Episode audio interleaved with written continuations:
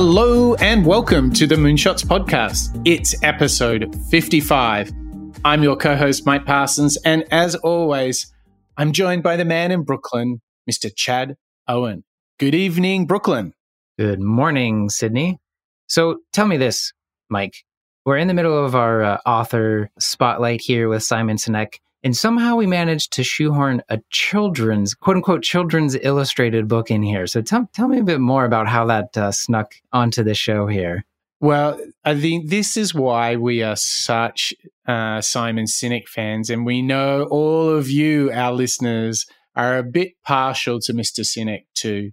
Um, so he he rolled out his first two books, very sort of heady, thoughtful, intentful business books about how you should lead, how you should ask questions about why and seeking your motivation. And then what was so wonderful is he did a massive detour and said, you know what, my next book, I'm going to make it a picture book. I'm going to make it a gift book. I'm not going to even have a Kindle version. He did a ton of really cool things around it. So come on, Chad, hit him with the third book. So here on the fourth show, uh, spotlighting Simon in the, the third show here in the author spotlight, we're picking up his book Together is Better. And, you know, there's also like a song and a music video that go along with the book too. Yeah, which is uh, brilliant. But he even, he even like to think about it, it was pretty cool making a song for your picture book, which is for corporate executives. But he even created uh, a special scent with these perfume experts. I mean, what do you think Sinek was smoking when he got to the third one? Was he like, "Hey guys, let's let's do something different"? Yeah. well, and the and the scent is the scent of optimism. Like what?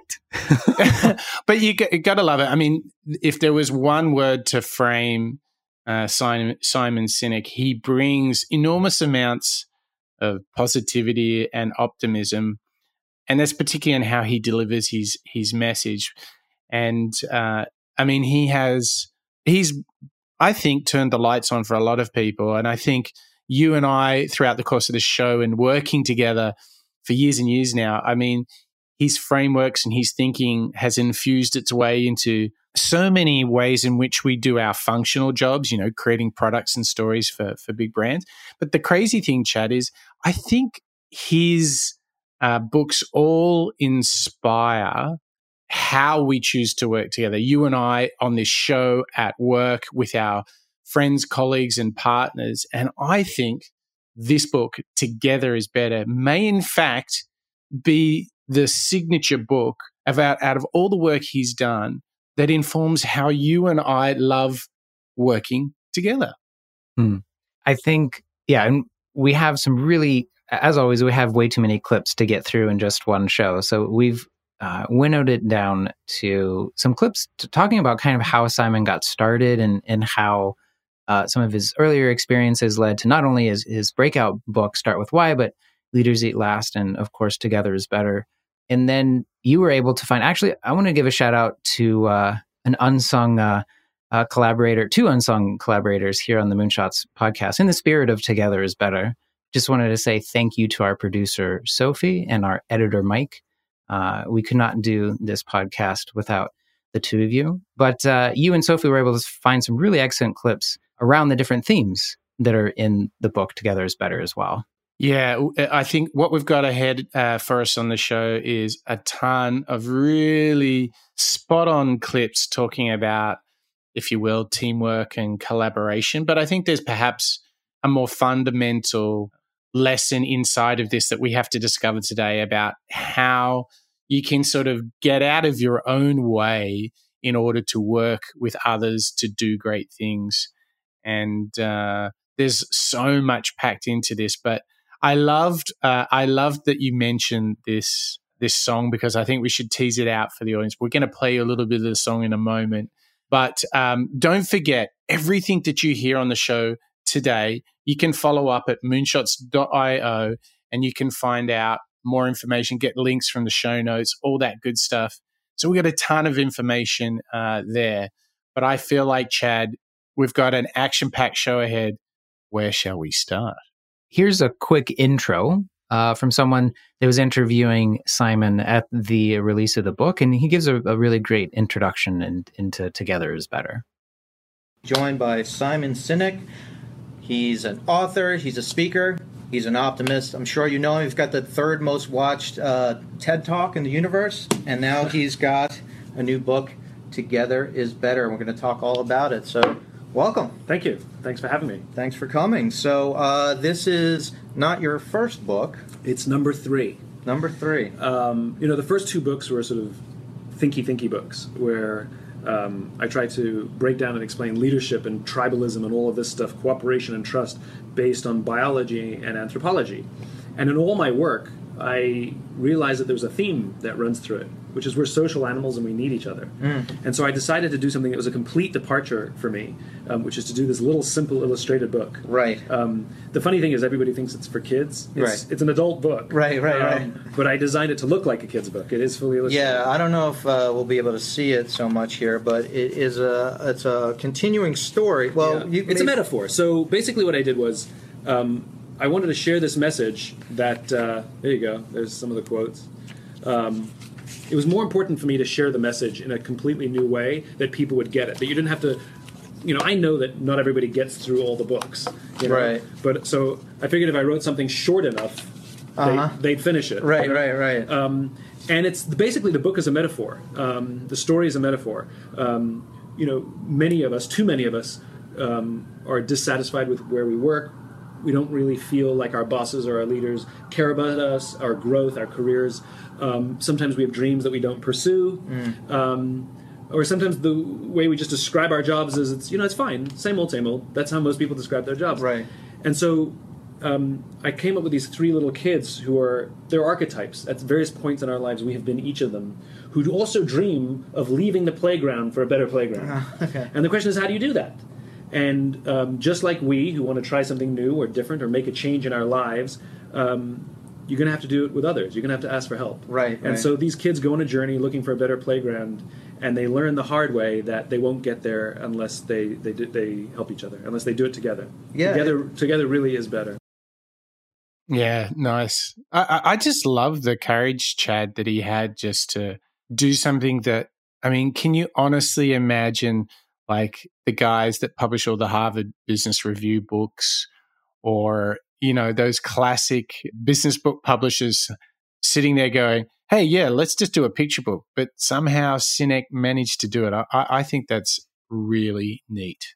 Yeah. I mean, while Clayton Christensen or Peter Drucker uh, may have really meaty, uh, important ideas to share, there's not an easily accessible book that we can pick up that that distills it down you know in an easily digestible format. So i think yeah i think it's a brilliant move on on simon's part and it really comes out of the way he writes his previous books. I mean he's he's very heavy in the use of analogies and metaphor and story. So abstracting it to the level of you know these three kids that are kind of three parts of each of our personalities and the way we approach work i it's just a natural extension of the way he writes. Actually that's a that's a really good point. Yeah he he's a fantastic storyteller because he he avoids all the jargon and the traditional forms of any sort of business and work or life advice. No, he's he, he's got an exceptional storytelling skill. But something else that sounds good is this song, Chad. So why don't you just give us a a, a morsel from uh, the the song, which is now what's the guy's name? He's got a really interesting name. I believe it is it Aloe Blacc is the artist. Aloe Blacc. Yeah, yeah, yeah. Mm-hmm. So why don't you play just a, a little touch from Together is Better?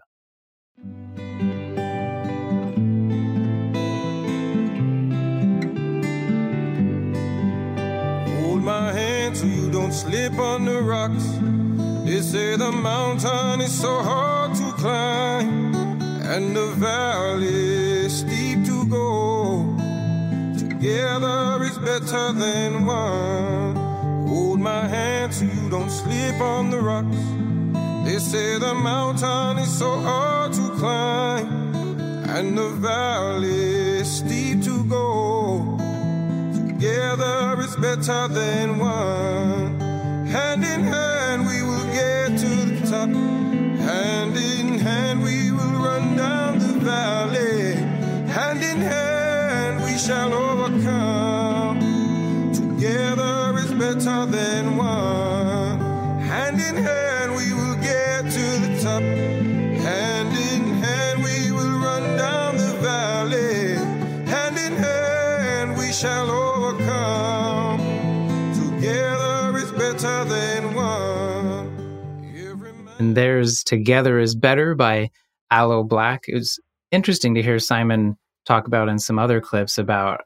how he really wanted to have a song created, but then he went out and searched, and there was already a song called Together is Better Oh, uh, Chad, created by Chad, it gets better. He he rang up Aloe and said, "Come to my book launch." And he's like, "Oh, okay. What's the book?" And he says, "Together is better." And he goes, "No way. I have a song called Together is better." yeah, exactly. And the themes, yeah, it's it's exactly what you'd expect if it were custom uh, arranged Yeah, um, right, and and right. written for for the book, but even though it already existed. Yeah, yeah.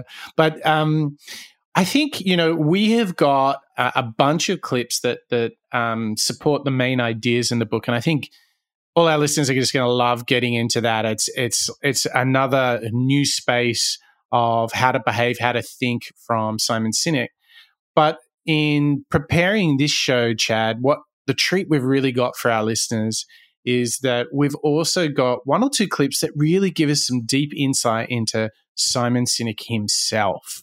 And uh, he he's obviously on a bit of a tear at the moment, and he's quickly becoming a, a guru of our time.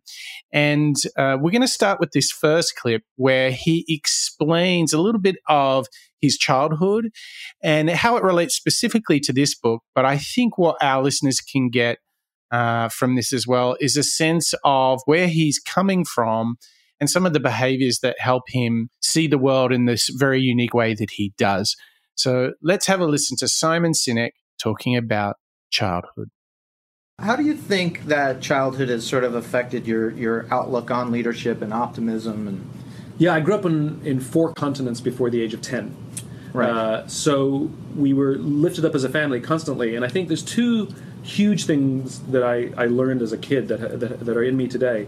One is my immediate family, you know, my sister in particular, we, you know, we were the closest things we had because we kept moving and changing our friends. And so that family unit really was important. We're a very, very close family. Um, so that's I learned that the importance of people and keeping people close. And the other thing was we went to such wildly different places, you know, from Africa to Europe to, to Asia, um, that um, I learned that it's what it's like to be uncomfortable. You know, Right, I'm right. I'm the minority. Yeah, you okay. Know? And um, and I it's a it's an amazing thing. I can to this day be dropped into somewhere unfamiliar and I'll be okay.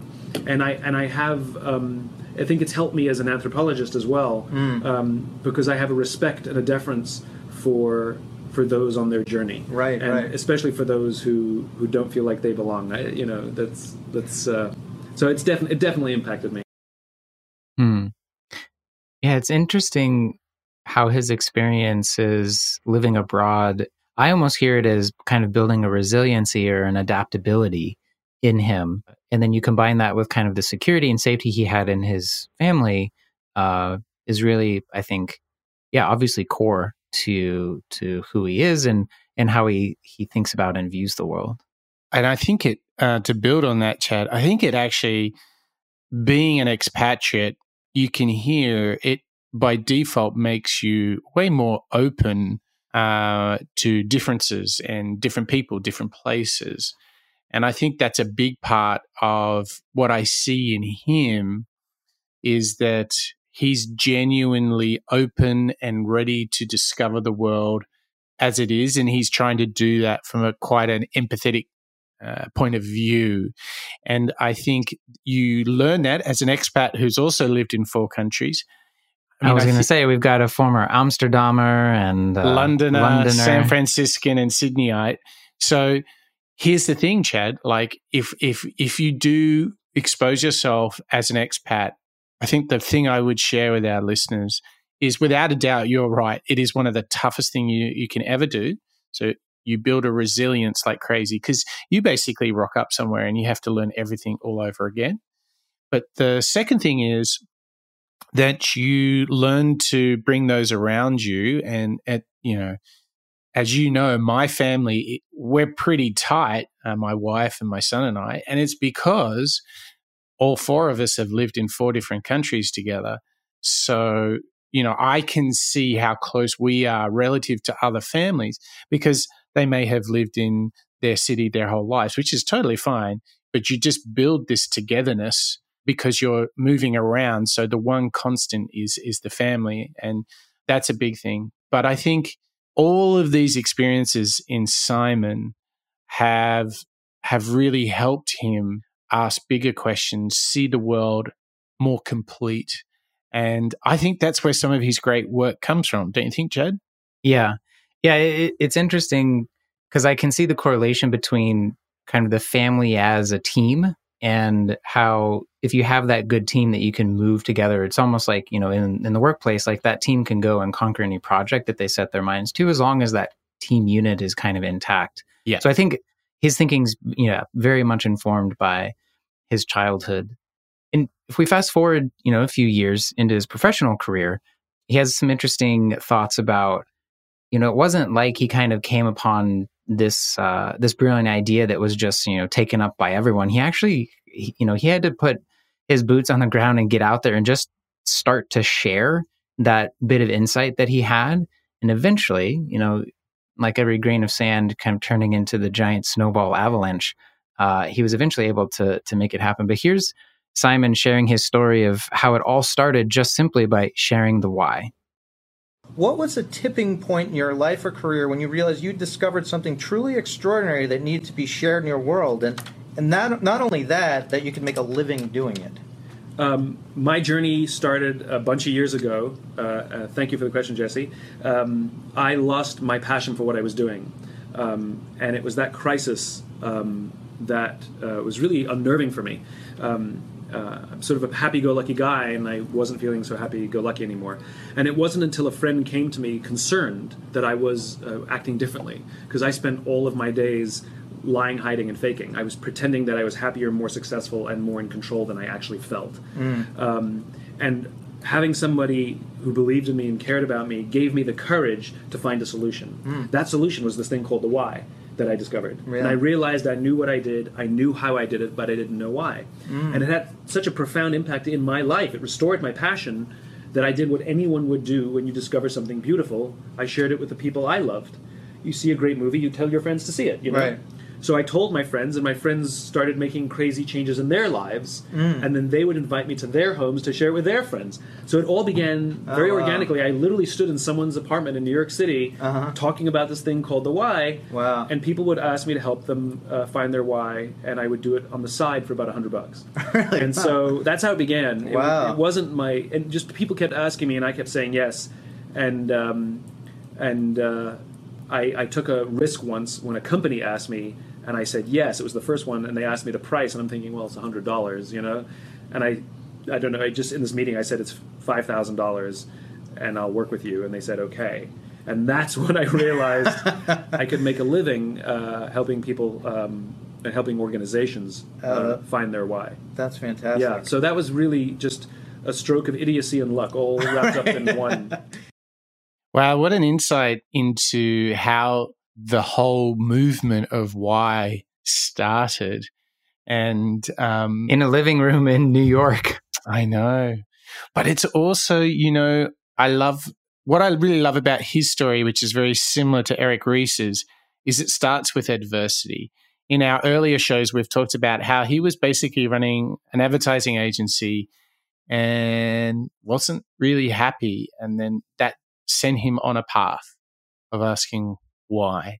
And the other thing that, that strikes me about the characteristic here of when you've got something, and I think this is really helpful for all of our listeners to know. I mean, we're often working on something where we're like, it's a product, it's uh, it's the launch of a product, it's a big project, an app, or whatever it is, and we're working on it, and you're always like, uh, I hope the user, the customer, the audience. I hope they're going to like this.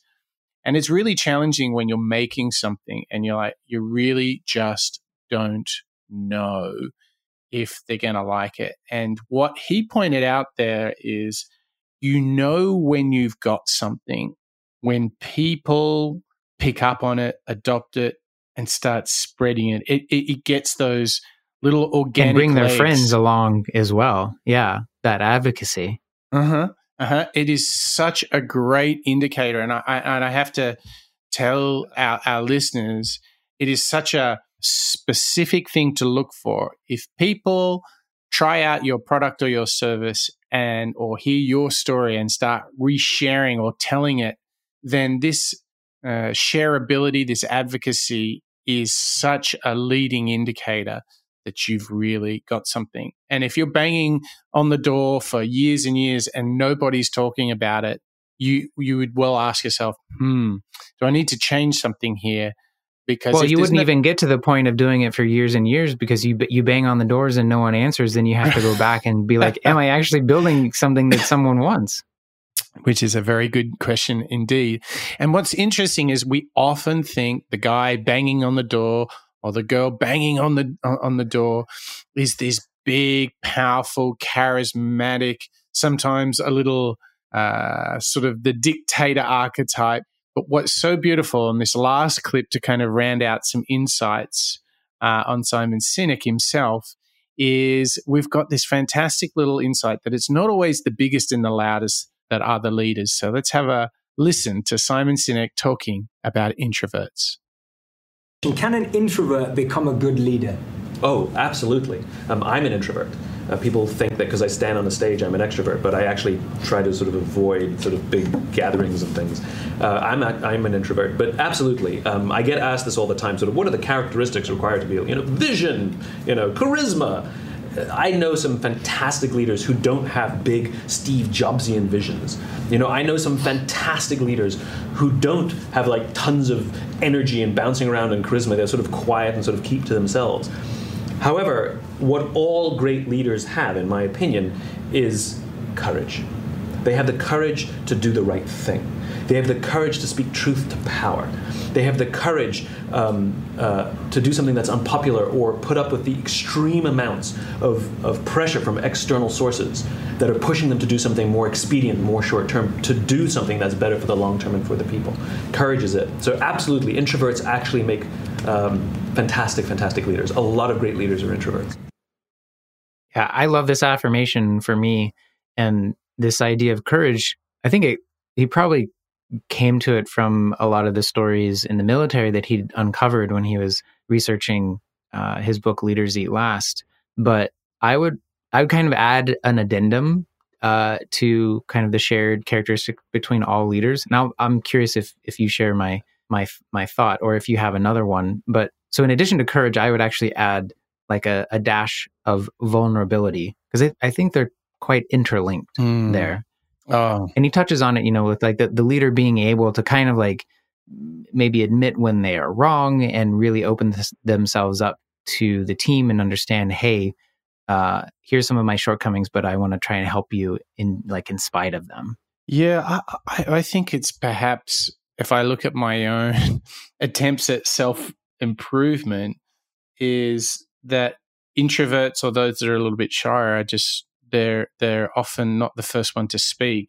Um, and they start by listening, which crazily enough, for someone who's a total chatterbox like me, is like I'm desperate. I desperately make myself aware of this all the time, so I'm not banging on and you know sucking all the air out of the room. uh-huh So I love this, and I love how it challenges, you know, that that classical um, bias that we have to thinking he who is loudest or she who yells the loudest is the leader.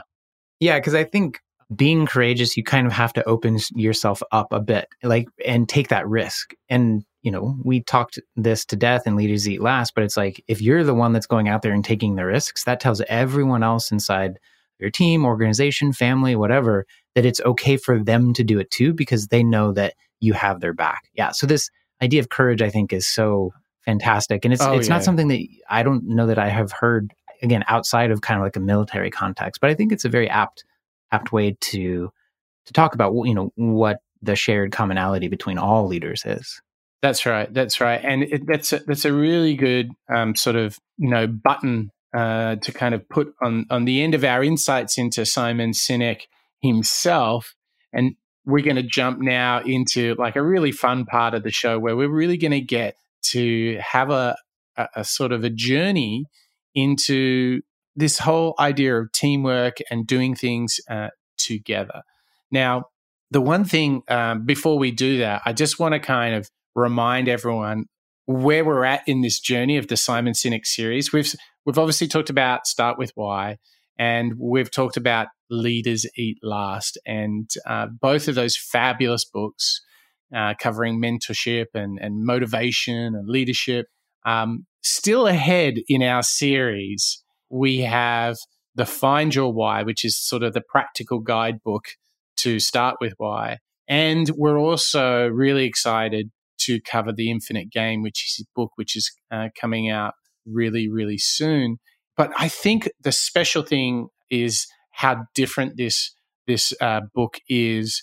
That together is better. And and Chad, I want you, want to get ask you a question. So for mm. our listeners, if they're like, "Oh, this book sounds pretty interesting," who would you uh, get them to think about as the perfect person to give this book to?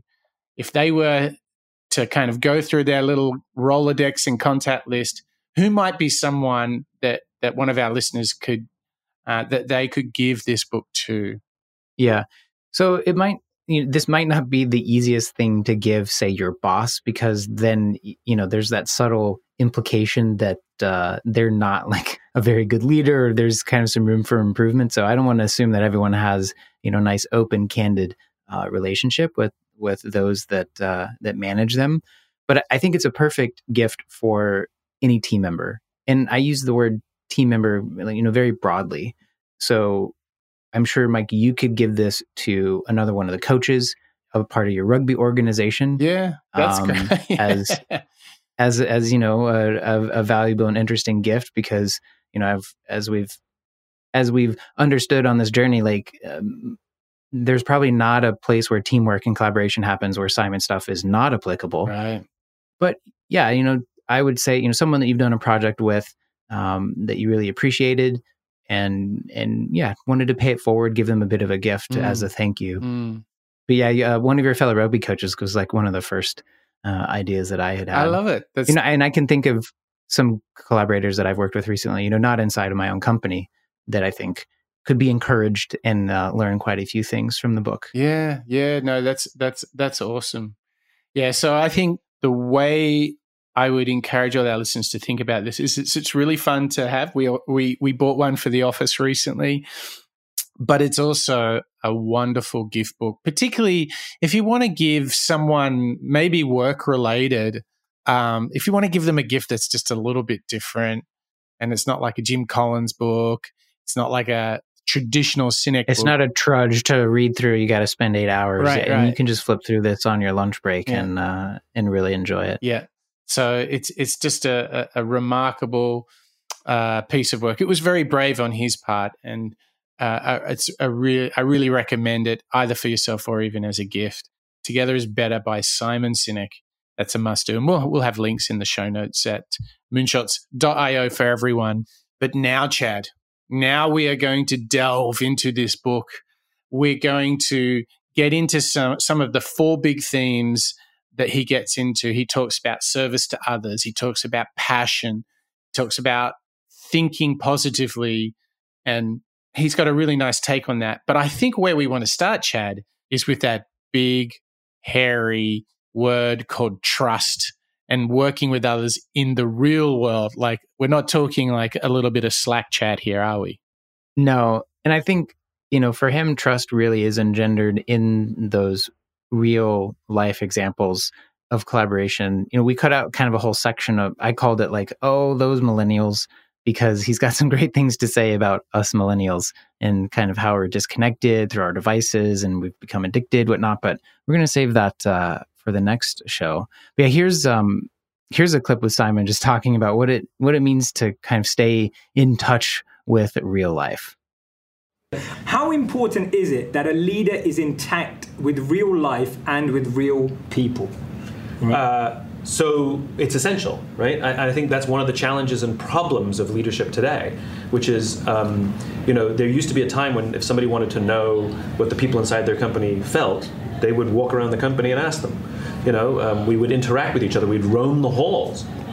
Now we largely sit at desks and and manage our businesses through um, email and instant messenger and you know we're sort of very disconnected and so I think the best leaders, um, despite the advantages of, of, technology, understand that it comes at a cost and work very, very hard to work around it. Um, so they do still roam the hallways. They still do, still do use the telephone. Um, uh, they rely on, on, interpersonal and human contact. Okay. I, I, visited a company recently. Yeah. It was a startup in Los Angeles. I think they have five employees. They're really small, and they have an open space. You know, and they sit across the room from each other and they were instant messengering each other instead of talking. That blew me away. Yeah, it's incredible. I mean, at least you have an excuse if you have thousands of people, but when you have five people in a room, like that's that was fascinating to me. So yeah, talking and interpersonal and this like you and I could do this over instant message, and you and I could do this even over a video conference. But this is so much better. Yeah, I'm glad we did it this yeah, way too. Exactly. Yeah. Now I, I, see all these live interviews all yeah. the time as well through Skype or Google Hangout. It never feels the same as, as the having two people talk no, to each other. There's no chemistry. So, what strikes me about that, Chad, is how much that relates to our world.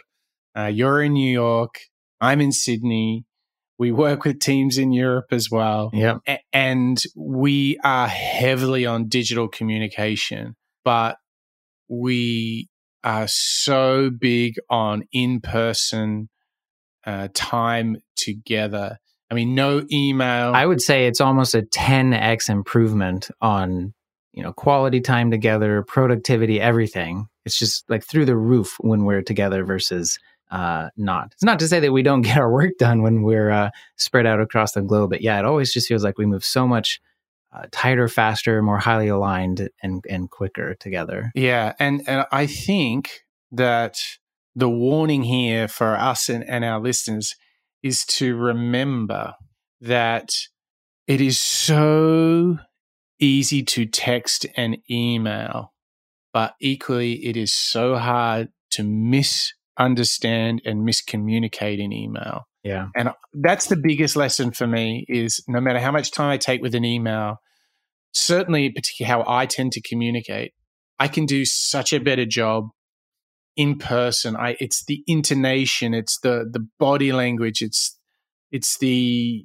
it's the whole way of seeing also the other person responding and building off what they're saying it's like high fidelity, it's like HD communication, and everything else is like pigeon, yeah, pigeon mail. It's funny that we need a reminder, but it's true. You know, many of us in our work environments try to find technology solutions to problems that don't don't need a technology solution. You could just turn your head and say, eh, you know, in the case of the startup guys in LA, like, hey, where do you want to go to lunch? And they could probably figure that out in about, I don't know, 15, 20 seconds, as opposed to three dozen uh, IM chats. Mm. Yeah, and and it, it is so true that that that because technology is so easy that it we become a little bit.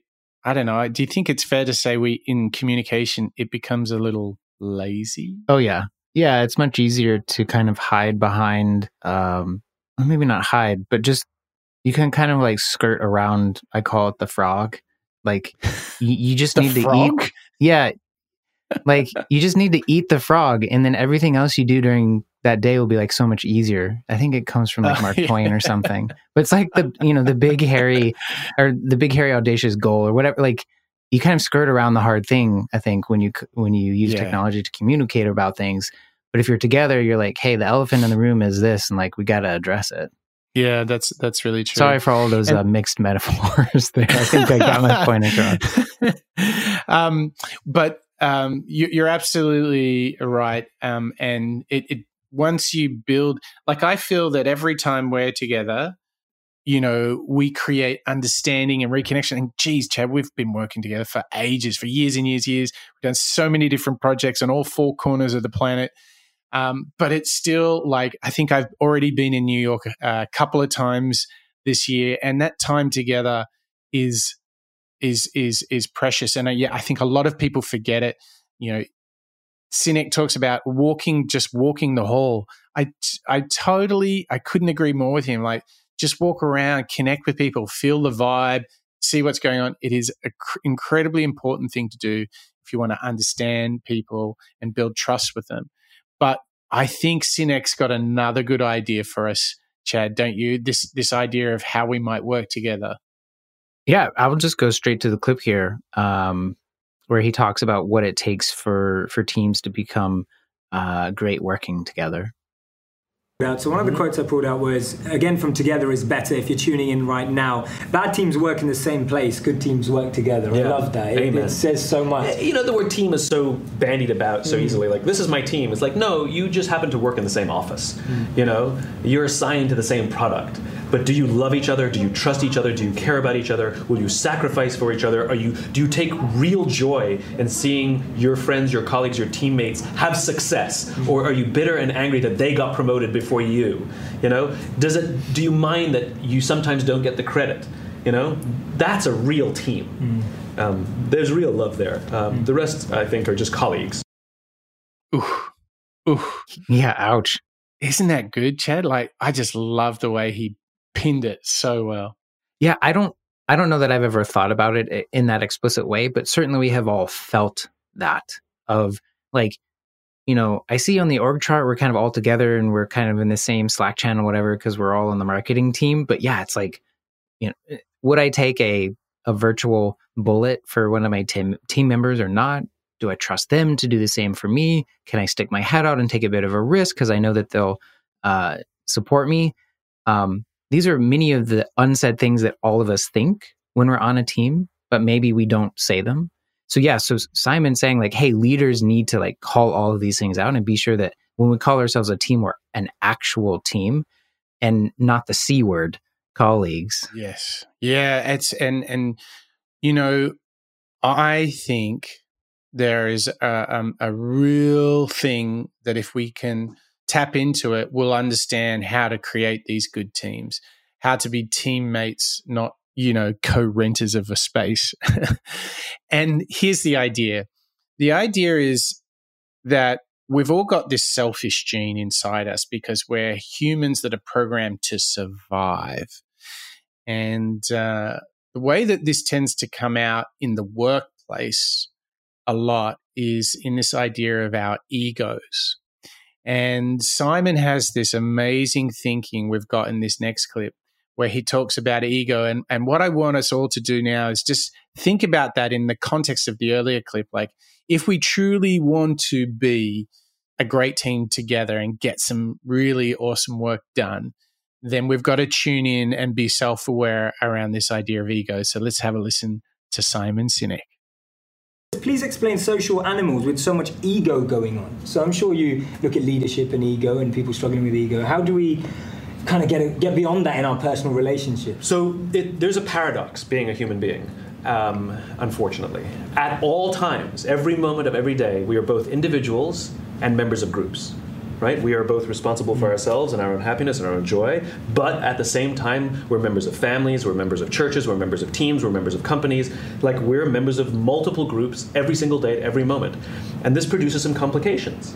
We have to make decisions. So do we put ourselves first or do we put the group first? And there's a debate. Some people say, oh, you have to take care of yourself before you can take care of the group. And some say, no, no, no, you take care of the group and that's what helps, they will take care of you. And the answer is yes. It's not one or the other, it's actually both simultaneously. Um, it is a challenge. But at the end of the day, there's no getting around it.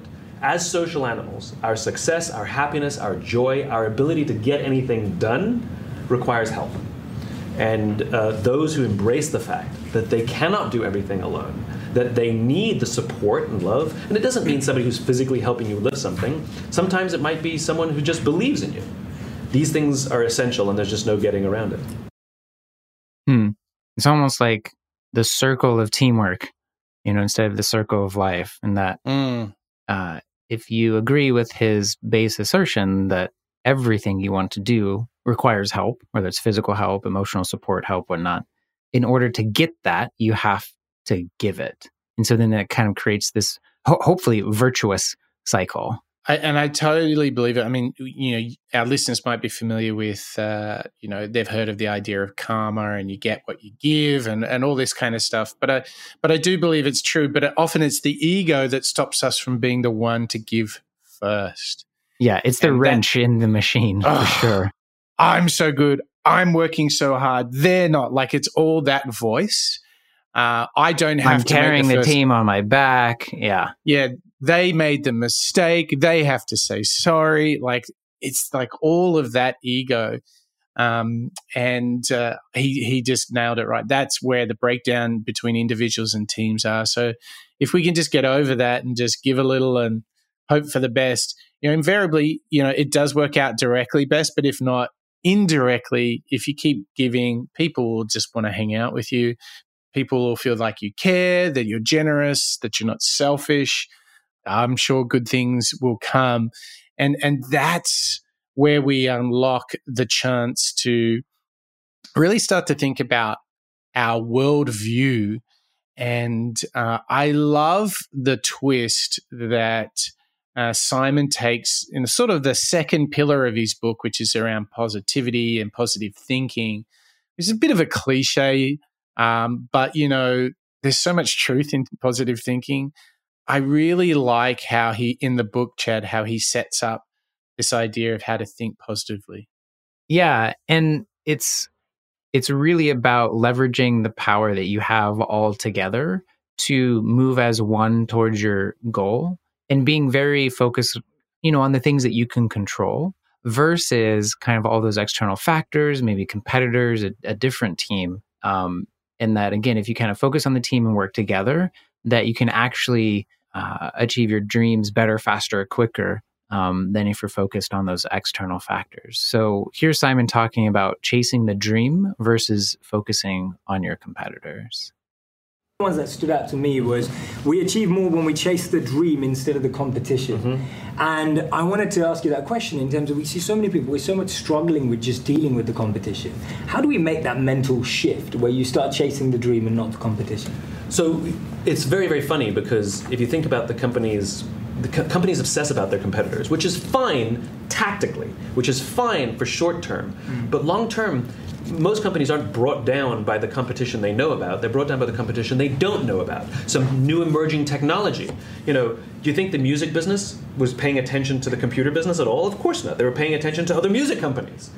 Um, you know, uh, MySpace wasn't focused on friends, uh, Facebook. They didn't even know Facebook existed, but it's Facebook that brought them down or Yeah. significantly hurt their business, right? In other words, if you don't even know who your competitors are, what's the point of fixating and making all of your business decisions based on competitors? All we're doing is reacting, reacting, reacting. This is why purpose matters. It gives us a north star. Yes, we have to concern ourselves with our competition from a tactical and short-term point of view, but to make long-term strategic decisions based on a competitive set that we don't even know if it's complete, based on technology that we don't even know it's it's completely fully baked, is madness. It's absolutely madness, right? So you want to fixate on the on the the uh, on, on the path.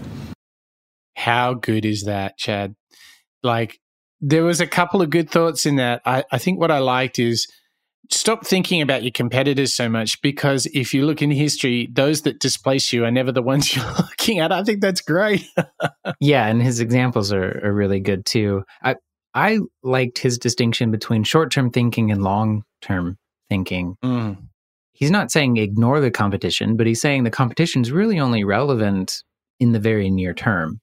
Yeah. Sure, you have to be sure that you're at least meeting your competition tit for tat, coming out, you know, with things that are besting them. But he's encouraging us to take a much longer term view based on all of the examples that he gave and and I'm sure hundreds more that yeah, it's what's taking you out is not your existing competition. It's something that you don't even know about, whether that's a market force or a trend or or a competitor that might not even ex- exist today, Hmm. but in a year or two from now could be the thing that that uh, that takes you under. Yeah, and I think a lot of mature companies and mature markets do fall into this habit of chasing their competitors. I mean, can you imagine how much Verizon thinks about AT and T, and then how much AT and T is thinking about T-Mobile? Like, can you just imagine? Like, guys, just take a moment, think long term, stop doing all of you the exact same thing and Uh-huh. fighting it out on price and on all that sort of stuff. Um, but I think the other thing is it's such negative energy if you become obsessed with your competitors versus like becoming obsessed about a really big dream or a way in which your service, your product could actually be really special for those that use it. Like I know personally just the fatigue you can feel by just chasing competitors. Like play your own game, you know, in the long term, go for something really big and daring. Don't just get sucked into some what I call arm to arm combat with the, the next competitor. Yeah, and and and focusing on something that you don't have any control over. You, you have no control over what your competitors decide to do Yes. uh, or not do. But you can set Exactly. your own goal. You can put the team together to go after it. And yeah, you might fail along the way, but like you're controlling your destiny. That's actually great. That was another thing inside that clip. I mean, he was on fire on that clip. Like, focus on the things that you control, right? And to me, the biggest learning in my life around this idea is that when you focus on the things that you control, there's a certain peace that you can get through hard work. But the problem the problem that you really face when you are focused on things you don't control, it causes enormous stress because no matter how much you work, you don't solve anything because it's beyond your control. Mhm. Yeah, you just end up pulling your, your hair out and aging yourself a few years. Completely. Yeah. So this this really is um, the the the opportunity we have, not only in this clip, but this next one. Oh, Simon's getting on a tear here. I mean, these build nicely actually because this next one's all about passion, um, and um, you know, passion is often talked about but rarely understood. And we've got this great clip coming up here. This is Simon Sinek talking about finding belief. We're often given this advice, like do what you love. Yeah. Like what am I supposed to do with that? Yes. Like find your passion. Like thank you. Like great. What I, like I don't know what to do tomorrow. Um, for me, passion is the result of something, right? So if you work hard for something you don't believe in, that's called stress. And if you work for so hard for something you do believe in, that's called passion. So it's finding the belief, it's finding the cause, it's finding the purpose, and the passion then shows up. So it's not about doing something with passion and then finding the cause. It's finding the cause, starting with why, Yeah. and then the passion is what is what results. Hmm. So find the cause first, and then that will generate the passion. It seems a bit backwards to me. Well, no, because I think um, uh, I just mean at first glance. yeah, yeah, yeah, yeah. I big, but but but the way I process what he's thinking is a cause is like how could the world be better? How could a product or service be better? How could a thing be like much better? Okay. Like for example, childhood education really sucks. Um, let's make it awesome uh, because we believe if it's awesome, awesome education leads to awesome opportunities in life. I mean, that's pretty hard to disagree with. So, like, okay, let's let's go fight for that rather than uh, dwelling on, oh, geez, you know, if you're in America, geez, the Canadian high school education is so much better. Yeah, yeah, yeah. Let's let's no, let's focus on the course. Let's just give every American child the best chance possible to succeed in life through education. Uh, that's that's really where I think it all takes us to is that once you get into that cause, I think then you go like, well, to me, Chad, like you can't disagree with it then. Like when it's making something better, it's positive impact. I think what it does is it makes it sustainable. Whereas before you could kind of burn real bright and then burn out if you don't have that underlying cause and the why you're doing it. And so if you do start there with the cause and a deep purpose and why, then it's like you can pour unlimited passion into that. It kind of fuels itself and, and you can keep that going. Well, if you think about Chad, just to build on this, think about all the amazing people we've covered and, and think about how a lot of them had passion. Zaha Hadid, she was an Iraqi born uh, woman trying to succeed in the British men's club of architecture, right? Mhm. think about, uh, I'm just looking at the list here. Think about the Eric Ries. Like, there must be a better way to start companies because he admits quite freely his first one kind of sucked. Simon Sinek, he was, he was, no, I got to find a way to feel better about my work. I mean, I could just go on and on. Like, everybody was like, there has to be a better way. And they went through thick and thin to get there. That to me is what's so inspiring because once you've got a big cause, it, it puts fuel in the belly, right? And Yeah. I, I bet you Elon Musk right now has had so many ups and downs the last year, but I think he has fuel in the belly from this passion to rethink technology and how it. You mean can- like his dozen passions? Yeah, I think Yeah. he'll be busy for the rest of his life and four lifetimes. You know, once he figures out how to cryogenically freeze himself and bring himself back or clone himself. Yeah, And think about what we learned about Oprah and the challenges that she faced in the early part of her career because she was an African American woman trying to succeed in a men's club. And man, the fuel and the fire. Yeah. And now she's just all about empowering people and you know coming into their own. And yeah, she's she's built an an entire you know billion dollar uh, media empire around that. Yes. And that's exactly, Chad, what Simon talks about in his book next. Because once you've built trust with others, you've got this positive mindset, you've unlocked this passion through finding belief, then your job is to serve others. Your job is to lift others with you. Yeah. A rising tide, you know? Yeah, and to have their back.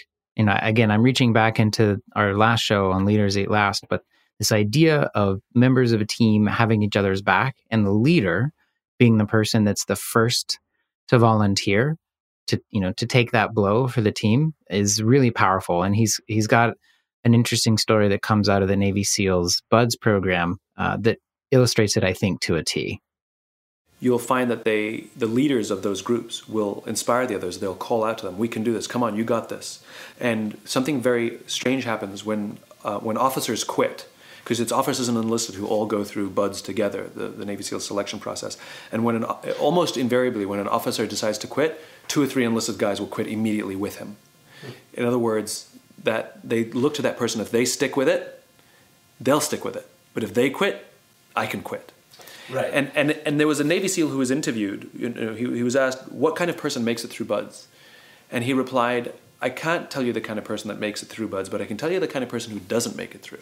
He said the the guys that come in with bulging muscles, covered in tattoos, who want to prove to everybody how how strong they are, none of those guys make it through. He said the preening leaders who just delegate all their responsibility, none of those guys make it through. He said the star college athletes who've never been pushed to the core of their being, none of those guys make it through. He said some of the guys who make it through are skinny and scrawny. Some of the guys who make it through, you see them shivering out of fear. He says, but all of the guys who make it through, when they're physically exhausted, when they're emotionally exhausted, when they have nothing left to give, somehow, some way, they're able to dig down deep inside of them to find the energy to help the guy next to them. Those are the guys who become SEALs. It is absolutely that. So, our most elite warriors on the planet are not necessarily the strongest, not necessarily the smartest, not necessarily the fittest, but they are most capable of taking care of each other. And that's what makes them the most elite. Hoo ha. I mean, that is now we're really getting to the knockout blow of this book. I mean, that for me speaks to me on so many levels. And I believe it to be such a truth. I see it on the rugby field every weekend. I see it at work. I see it in all factors of my life. Like the happiest families are those that are together. The happiest sports teams are those that play together. The best companies have very little attrition because people just love being there. Um, Yeah, but I want to I want to be clear in how I'm understanding him, especially in this clip. It's it's not just together. I, I think if we dig a little bit deeper, he specifically says the people that make it through that very arduous program. I forget what like the dropout quit rate, but it's like probably close to 90, 95% of people that quit that program. It's the people that are willing to and go out of their way to help others. Yeah. And help one another. Yep. all those other things that you like if just the layperson showed up and tried to pick people out, yeah, they'd pick the strongest person and the person that seems like to have the most leadership outward, you know, extroverted uh, leadership capability. But he said all of them wash out.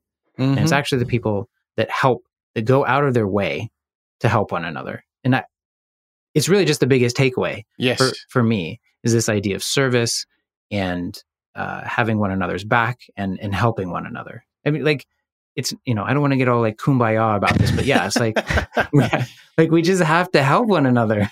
So let's let's let's go into it, but let's do it a little bit uh, from a different point of view. Let's go kind of forensically, very binary. I would argue there's like a formula that when one team member helps another team member to be better, each of them feel great because of it. But then there's the halo effect that then others see others helping others. So then they start helping. And it's like this big compounding of everyone helping everyone. So when someone's having mm. a rough day, like everyone's like, right, how can we help? And versus that ego position, which is where everyone is like, well, at least I didn't make the mistake or I'm too busy doing my thing. I think what happens is this amazing compounding of momentum. Yeah. Because everyone is helping everyone. And then what happens is people on the outside look at the company on the inside and go, these, these are nice people. I'd like to partner with them, be a client of theirs, maybe even work for them. And then they have a great experience. And then it's this big virtuous circle of momentum that happens because not one, but everyone's default is to help each other. Yeah. I kind of have this picture in my mind of three diagrams or, or, or three uh, lines on a diagram. One is just kind of a straight line across horizontally. It's just like everyone kind of in their shell, no one helping one another, and everything is, you know, it's very static. What we've just been talking about is, you know, an exponentially increasing curve going very high and up and to the right when as you said, each person helping one another kind of compounds on the rest, and you get this uh, compounding effect on it. But it can just as very well go the opposite direction and do kind of maybe like a spiral of doom, shall we call it, where um, as soon as one person begins to sabotage or you know act against someone or even just refuse to help, it doesn't take very long for that to just you know kind of take a dive bomb effect. So yeah, that's that's a really interesting way for me for me to think about it at least. Yeah, and and you you talked about the negative side. For me, it's just like working out. If you work out every day, you create all this positive momentum. But I I, I don't even know if this is true, Chad. But I've heard this thing when I was living in San Fran. Uh, a friend of mine was telling me this story that. Uh, if you have a workout routine, let's say it's three or four times a week, every day you skip, you lose a week's worth of fitness. And every week you skip, you lose a month's worth of fitness, and so on and so on. The point here is I think that once one or two people s- stop helping, the ego culture starts overtaking the, the, the helping culture, the serving culture. Mm. And mm. it's like trust. It's hard to build, but it's so easy to lose because inside of us, we've all got the selfish gene, the ego that says, well, why do I always have to like say the first thing? Like, why can't it be them? Or why do I have to offer the help? Why doesn't someone offer to help me? And then that's that's the battle. That for me is the battleground of teamwork. Yeah, actually, I I, I loved how you you said it's either the service culture or the ego culture. That's a really great kind of tool for me to kind of. You, I'm sure you could go into an organization pretty quickly and understand uh, okay, is this ego co- culture or service culture? And that can be kind of a quick, um, you know, test that you can do when you're either working with clients or partners or, uh, you know, a company that you want to work with. Mm. I think that's a really great uh, thing to measure them against. Mm, mm, it is. It wouldn't it wouldn't take very much to kind of understand it, right? Because you, you see one, you would either see someone doing something in service of one another, or some someone doing something selfish in service of themselves and then you just think okay i think i i think i get how this organization works exactly and then you're looking for the average right and look you want to isolate those that that are, are service minded towards others because together with them you'll do so much more than like that mm-hmm. defensive mm-hmm. ego person Well, Chad, this kind of gets us right to the very end, to the last clip. And uh, this was a, a, bit of a slam dunk for us, really, this one, because we kind of just managed to find uh, this great clip of Simon just talking about how powerful this idea was of, you know, together is better. So um, before we wrap up, let's have a listen to the man himself, Mr. Simon Sinek, talking about together really is the best way. You don't have to know all the answers, and if you don't, you don't have to pretend that you do. Mm. The ones, the entrepreneurs who make it, are the ones who are very open about the fact that they only know what they know and they right. don't know what they don't know. Right, right, and right. they are very willing to ask lots of questions. Mm. You know, some people don't like asking questions for fear of looking stupid. Right. You know, um, but they're very willing to ask questions. They get used to looking stupid. Uh-huh. Um, um, and amazingly, we are surrounded by people who want to help us but they don't help us because they don't think we need it because we never ask. Right. So really practice asking for help, admitting your weaknesses. I'm terrible at the numbers. Right? I used to hide that fact. Uh-huh. And you know what that means? It means the business is badly. Right. Until I asked for help and somebody said, Oh, I'm good at that. I can help you. And I went, Oh my God. thank you. That's you know? great. So um, I, I know one thing, and I'm really good at a narrow thing. The reason our organization uh, grows and continues to spread our message, the reason any of my work spreads isn't because of me. If it were just me, I'd be by myself drooling on myself, you know, sort of with all these ideas and nowhere to, no way to share them. It's because of throngs of people who believe what I believe, share my vision, and commit their talents, mm. their skills that I don't have to to advancing this greater this greater cause. Um, literally, together is better. There you have it. Together is better. I don't know if, if you caught this, Mike, but he, when he's talking about his team, he says the very first thing out of his mouth was, "There are people who believe what I believe," and I think I think we've heard that on a previous show, haven't we? oh yes, um, but isn't I mean he said it so well. I I don't know that we can add anything to it. Bloody hell, he's a good storyteller, isn't he?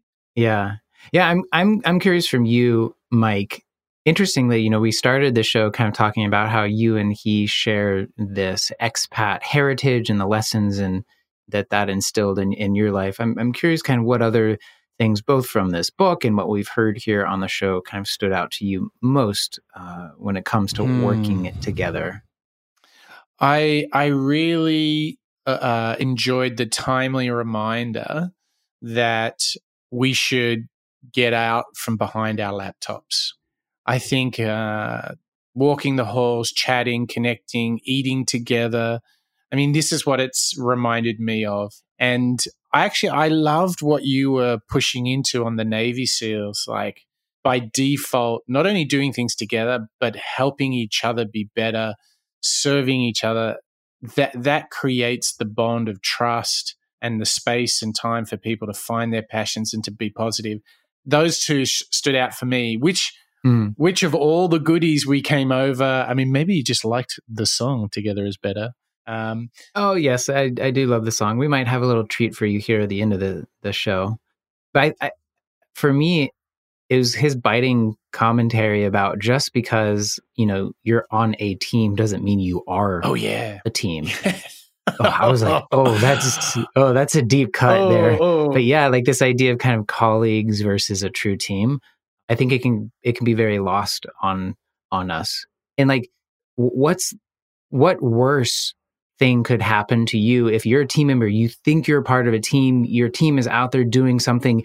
You stick your neck out. You take that risk, and you you get knocked down, and no one is there to pick you up and help you. Like that has got to be one of the worst feelings in work. And like he's just so true when he's like, just because you say you're on a team doesn't mean you're actually a team. Yeah, and and it's so challenging. Like all his books, actually, thus far, don't you find that as they've got this this really curious balance between like it's a bit of a slap in the face and a pat on the back. uh-huh. It's like uh-huh. it's like this sharp or a splash of ice water.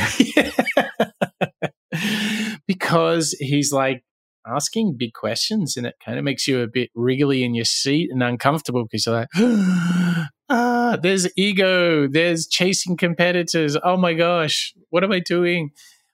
But it's also like very inspirational to to just to think about what can be done with great teams. Yeah, and it's why we've decided to not do just one show or two shows That's or right. even three shows. We've decided to do five total shows on Simon here. You know, don't forget about episode 41 where we kicked off this kind of extended Simon series um, as a part of our, you know, entrepreneur and author series. But yeah, w- we are not done yet, are we, Mike? So true. So we're going to get super practical, pragmatic uh, in the next show. We're going to dive into find your why, and this this is really going to be about putting into action so much of what Simon uh, teaches. This is about doing it. So this this this might have a little bit of uh, slap in the face, pat on the back as well. I think I should warn everyone. But uh, yeah, you can expect uh, more of the same uh, from Simon Sinek, perhaps a little bit uh, practical. Yeah, well, I'm I'm excited for the tactical uh, episode uh, Yeah. next with Find Your Why. Yeah, I agree. I agree. And um, of course, you can find uh, links to all the books on our show notes at moonshots.io. Um, and tell us, I mean, I feel like this is a real case study show coming up where we can reflect on projects, teams, and companies we've worked in and, and what's worked and what hasn't, and, and our own personal stories. So Yeah. I'd invite any of our listeners uh, that are feeling like they're trying to get this sort of why thinking or leaders eat last or together is better. Like you know share your stories with us. Go to moonshots.io chad you love a good email. What's our what's our email address? Oh yeah, email us at hello at moonshot.io. That goes both to Mike and myself. We love getting the feedback from you all. I've even been getting text messages from people uh, listening to our Architects series Oh. and, and this Simon series. So yeah, thank you so much, listeners, for getting in touch. excellent all right well chad we've been on a journey here of teamwork of collaboration there's been as you would say a little bit of ice water but we've really really learned that it starts with being open and trusting in others, having real world contact, and unlocking some of that positivity and passion. And teams can do amazing things when they've got those things, but their key ingredient is to be serving each other. And when that happens, together really is better. Well, with that, Mike, I want to say thank you and good morning to you. I'm signing off here in the evening in New York. Um, but yeah, I'm excited. We've got two more episodes with Simon, and uh, who knows what is Oof. coming next. Too damn straight. Chad, thanks to you. Thanks to all of our listeners. Hit us up at moonshots.io. It's been a great third installment of the Simon Sinek series. We'll see you next time. That's a wrap. Hold my hand so you don't slip on the rocks. They say the mountain is so hard to climb. Hand in hand, we shall overcome. Together is better than one.